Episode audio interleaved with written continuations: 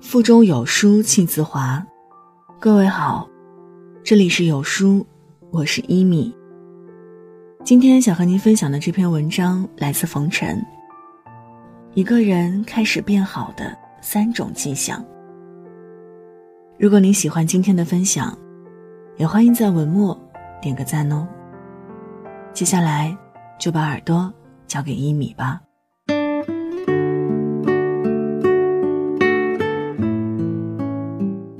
第一点，接纳不同，不再囿于琐碎。我妈妈是个脾气暴躁的家庭主妇，她对家中诸事都特别不满，每天都在生气，而生气的原因总是千篇一律。例如，我们不好好吃饭，衣服乱扔，袜子不洗等等。其实我想说的不是我妈，而是我。成家之后，我变成了另一个我妈。结婚这几年，最困扰我的是家人在小事儿上的屡教不改。举个例子，我认为牙膏应该从尾巴处往上挤，这样下一个人用起来会很方便。可是先生总是从中间挤，而且他挤完的牙膏会呈现出嘲讽的形状。儿子呢，刷完牙之后总是会把牙刷头塞进杯子里，那样很容易滋生细菌。于是我几乎每天晚上都会重复这句话：“牙膏从后面挤，牙刷倒过来放。”说了几千遍了，怎么就都记不住呢？每次说这句话，我都充满怨气。我从没觉得自己有什么问题，直到有一次。在杨绛先生的《我们仨》中，读到了这样一个细节。在书中，杨绛喜欢将毛巾折得有棱有角，可钱钟书和阿渊用过，总是随意的团起来扔过去。杨绛说过几次，发现他们没听进去，便不再说。他会自己把毛巾团打开，折得有棱有角，再放回去。那一刻，我忽然意识到，自己想要改变先生挤牙膏、儿子放牙刷的方式十分幼稚。在一件那么小的事情上，消耗了太多情绪。我们包容他人，但是不改造他人。家庭关系中，包容比改造更重要，亲密比正确更重要。改变别人，不如改变自己。合上书，我走进卫生间，把儿子的牙刷倒过来，再把先生的牙膏从尾部挤回来。做完这件事儿，心情莫名的舒畅。从那以后，我每天都会心情愉悦的做那两件事儿，没再因为牙刷和牙膏指责过他俩一次。看到他们袜子乱扔、书本乱放时，也不会再发脾气。更让我惊喜的是。因为我的改变，家人的习惯也在发生转变。没有了指责，他们反而能自觉改善自己的行为，并尽量减少他人的麻烦。一个家庭的氛围往往由妈妈的心情来主导。我在琐事上的一点点改变，后来扩大成了家庭的幸福感。不再纠结小事儿，人生宽阔了许多。成年人的烦恼一半以上都来自于别人。当一个人开始放弃改变别人，学着接纳不同，就是他开始变好的第一个迹象。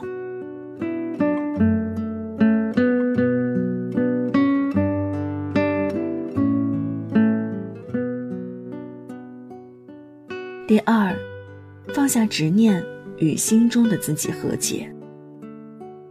每个人的成长都会受一些伤。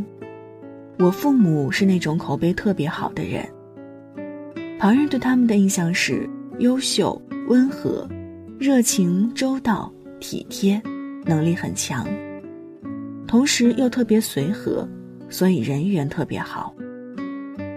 可是那种评价对我来说却是伤害，因为父母对我们不是那样的，他们严厉到苛刻。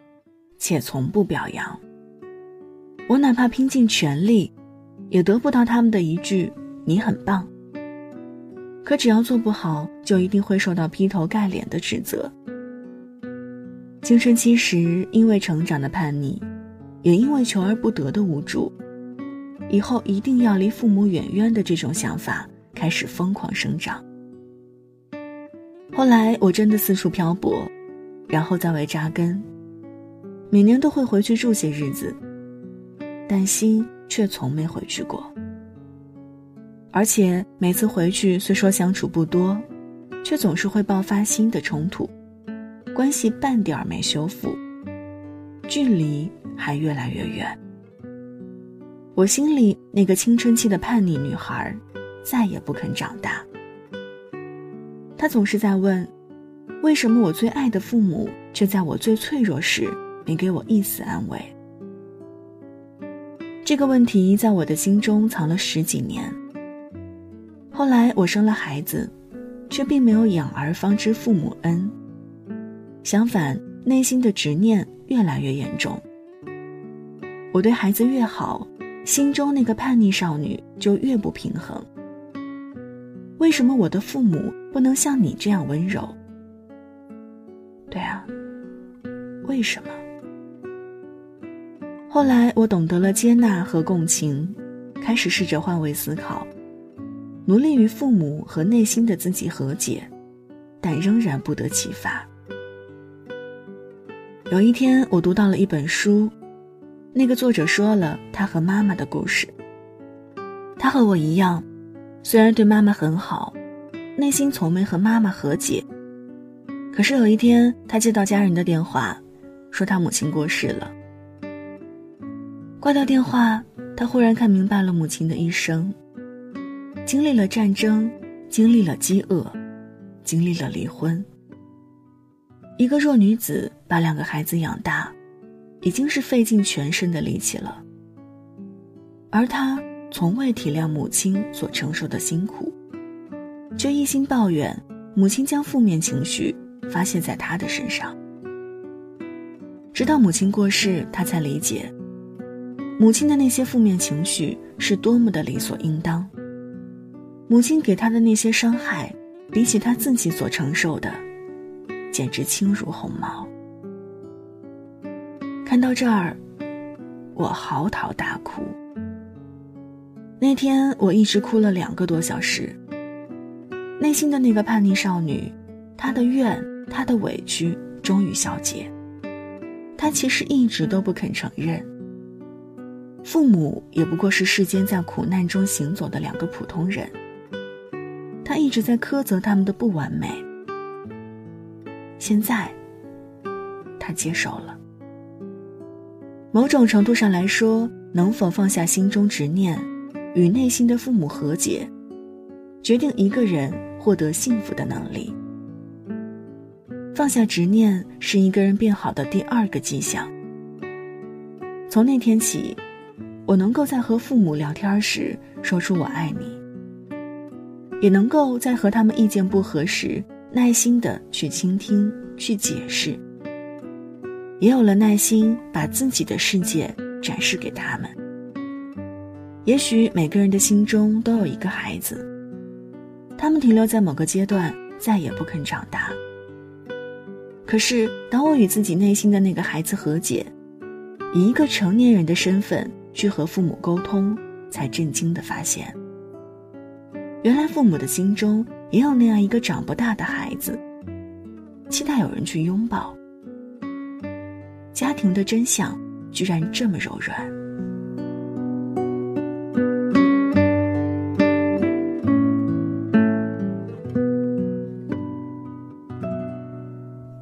第三，不断更新，为自己的生命赋能。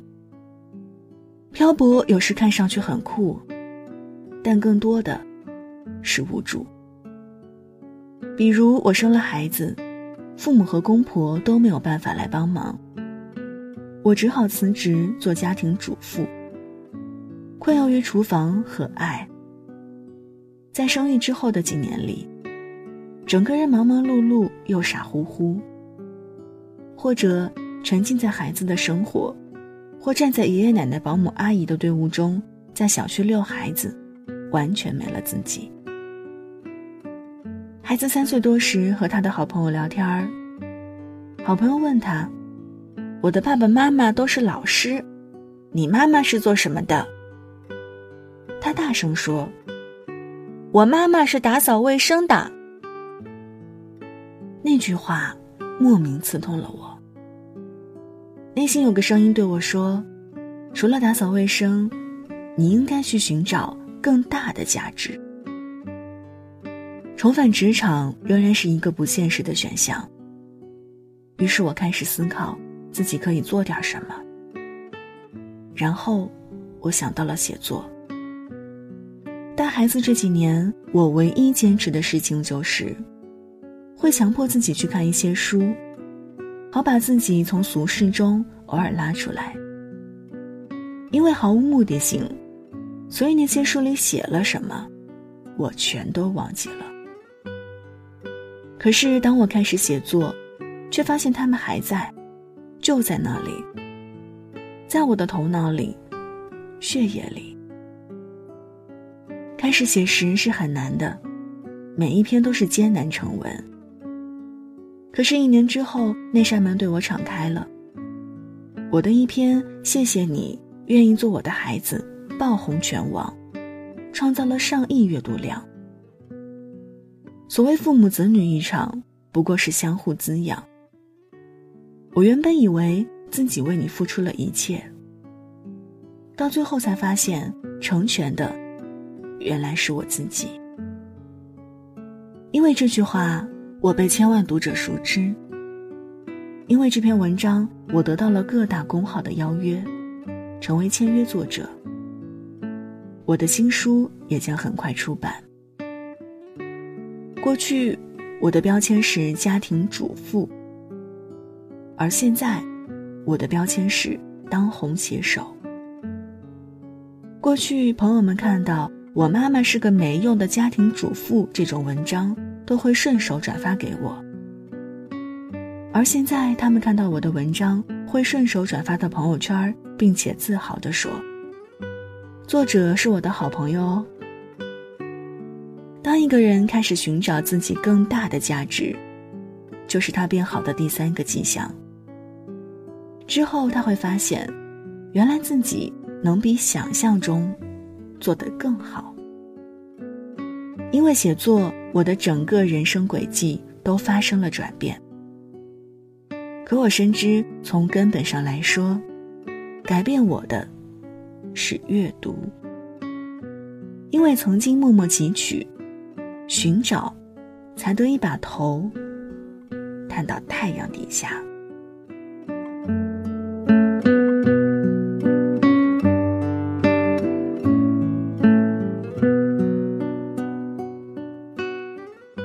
四，开始阅读，就在接近更好的自己。阅读能在多大程度上改变一个人呢？我的答案是彻头彻尾。从一字一行到一字一句，从举手投足到接人待物。那些读过的书、看过的故事、未曾谋面的作者，曾经以为他们只是生命中虚拟的过客。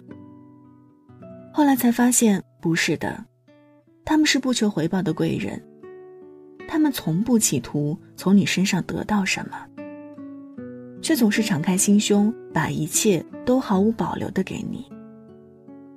所以，哪怕只有一点点时间，我也会找个角落坐下来，翻开一本书，去邂逅生命中的贵人。一翻开书，我就知道，生活再怎么慌乱失格。我也可以过得精致从容。一翻开书，我就知道，时代跑得越快，我越应该沉下来，不去追赶，也拒绝被裹挟。常常有人夸我说我有超越自己年龄的通透，其实是因为读过很多书，我才明白了那些道理。同时，读得越多，就越知道自己所知有限。明白自己能从书中找到更多的可能性。所以当我感到匮乏，我会去阅读。阅读能给我丰富。当我感到烦躁，我会去阅读。阅读能让我沉静。当我感到孤独和茫然，我会去阅读。阅读能给我安慰，让我找到方向。当一个人开始阅读，他就在接近更好的自己。所以，亲爱的你，要不要一起呢？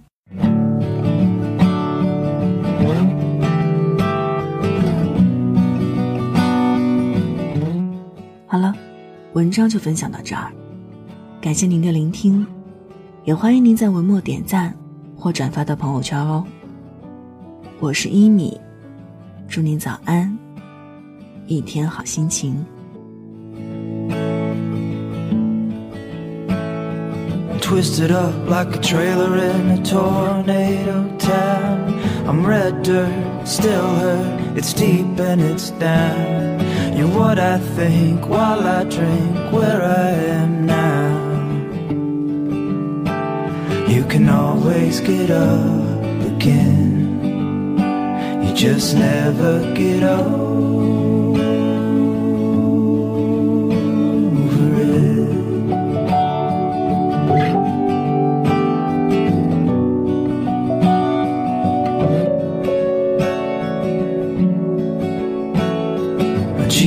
Jesus forgives you doesn't make it okay. Apologies accepted depends on the day. I'm half buzzed, I'm hearing stuff, the wind in your name. And you can always get up again. You just never get old.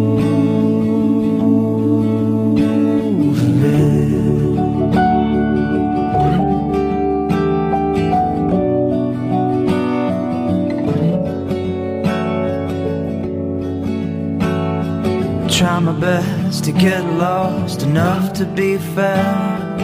I'm getting by, living life with no you around. I'm looking for redemption at the end of the round. You can always get up again. You just never get old.